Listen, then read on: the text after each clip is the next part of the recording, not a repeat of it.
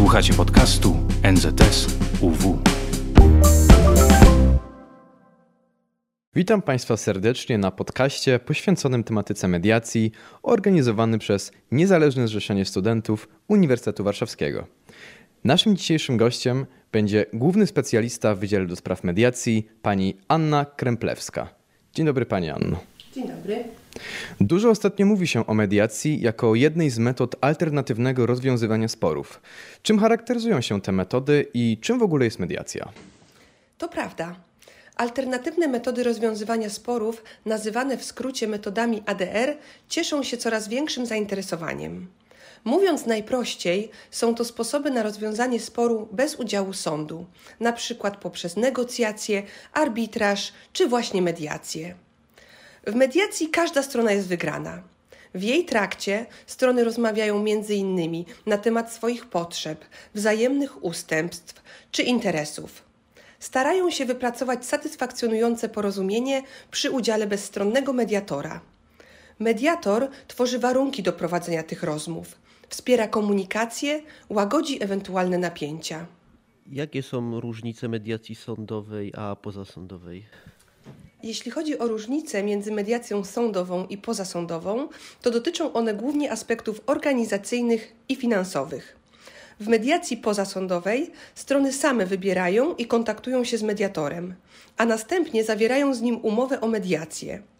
W umowie uzgadniają sposób prowadzenia mediacji oraz wysokość i terminy płatności wynagrodzenia mediatora. Mogą również z góry ustalić czas trwania mediacji i liczbę spotkań. Z kolei mediacja sądowa to mediacja, do której strony kierowane są przez sąd w trakcie postępowania. Strony mogą wybrać mediatora, ale jeśli tego nie zrobią, to wyręczy je sąd, kierując się charakterem sprawy, umiejętnościami i wiedzą mediatora. Istotną różnicą pomiędzy mediacją sądową i pozasądową jest czas trwania oraz wysokość wynagrodzenia mediatora. Mediacja sądowa co do zasady trwa do trzech miesięcy, a wynagrodzenie mediatora uregulowane jest przepisami rozporządzenia.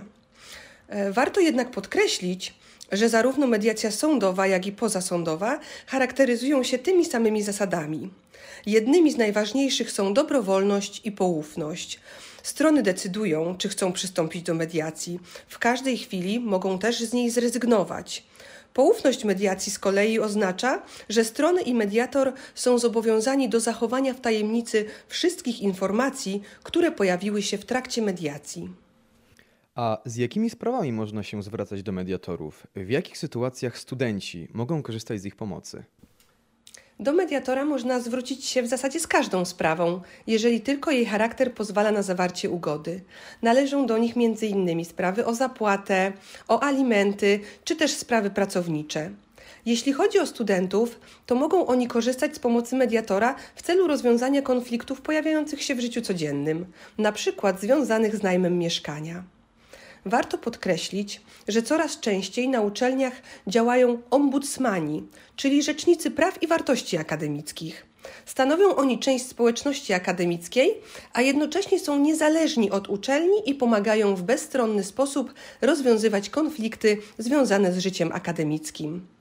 Myślę, że pracujący studenci mogą również skorzystać z mediacji w miejscu pracy w przypadku sporów pracowniczych. Jak wygląda praca mediatora? Praca mediatora polega przede wszystkim na pomaganiu stronom w dojściu do porozumienia. Mediator może prowadzić mediację w sposób tradycyjny, czyli spotykając się ze stronami indywidualnie bądź wspólnie, lub prowadząc mediację online. Ta elastyczność jest niewątpliwie jedną z zalet mediacji. Jeśli chodzi o rolę mediatora w trakcie samego postępowania, to na początku mediator informuje strony, czym jest mediacja i jak będzie przebiegać. Zapewnia również strony o swojej bezstronności i neutralności. Następnie mediator pozwala stronom swobodnie zabierać głos, czuwając nad tym, aby komunikacja przebiegała w spokojnej atmosferze.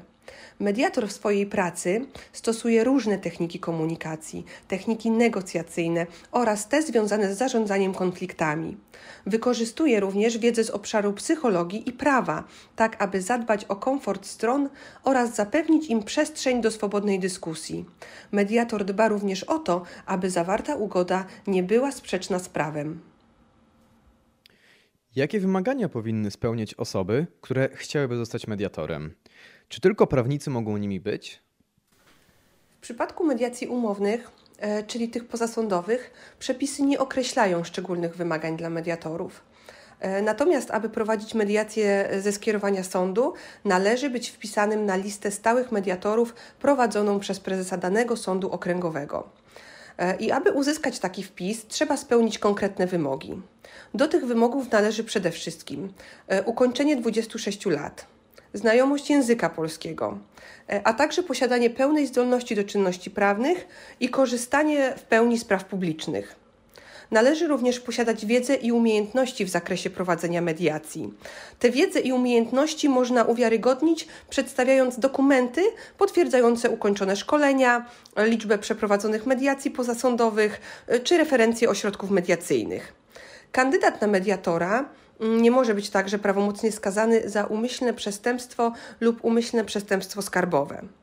E, a zatem, e, patrząc na te wymogi, e, widać wyraźnie, że nie tylko prawnicy mogą być mediatorami, ale też inne osoby. I powiem więcej, spora część mediatorów posiada wykształcenie z dziedzin nauk społecznych, takich jak socjologia, pedagogika czy psychologia.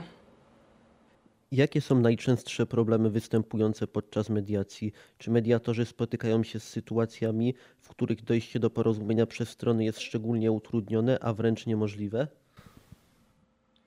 Mediatorzy sygnalizują nam, że najczęstszą przeszkodą utrudniającą zawarcie porozumienia przez strony jest tak naprawdę nastawienie samych stron wobec siebie.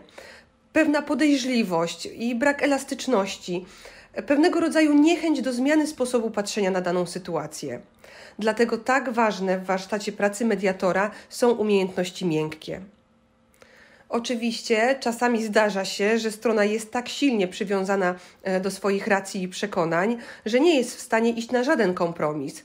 Nie potrafi spojrzeć na sytuację oczami drugiej strony i wówczas faktycznie może okazać się, że porozumienie nie zostanie osiągnięte. E, jednak nawet w takich przypadkach mediacja ma sens, ponieważ pozwala podjąć próbę dialogu i otworzyć strony na dalszą rozmowę. A jakie obawy może mieć młodzież przed instytucją mediacji? Zdarza się, e, że młodzi ludzie nie do końca wiedzą, czym jest mediacja, do kogo zwrócić się o jej przeprowadzenie i jak będzie przebiegać. Dlatego cieszy nas, że w coraz większej liczbie szkół organizowane są konkursy o tematyce mediacyjnej i że powstają szkolne kluby mediatora, w których to właśnie uczniowie mediują sprawy pomiędzy rówieśnikami.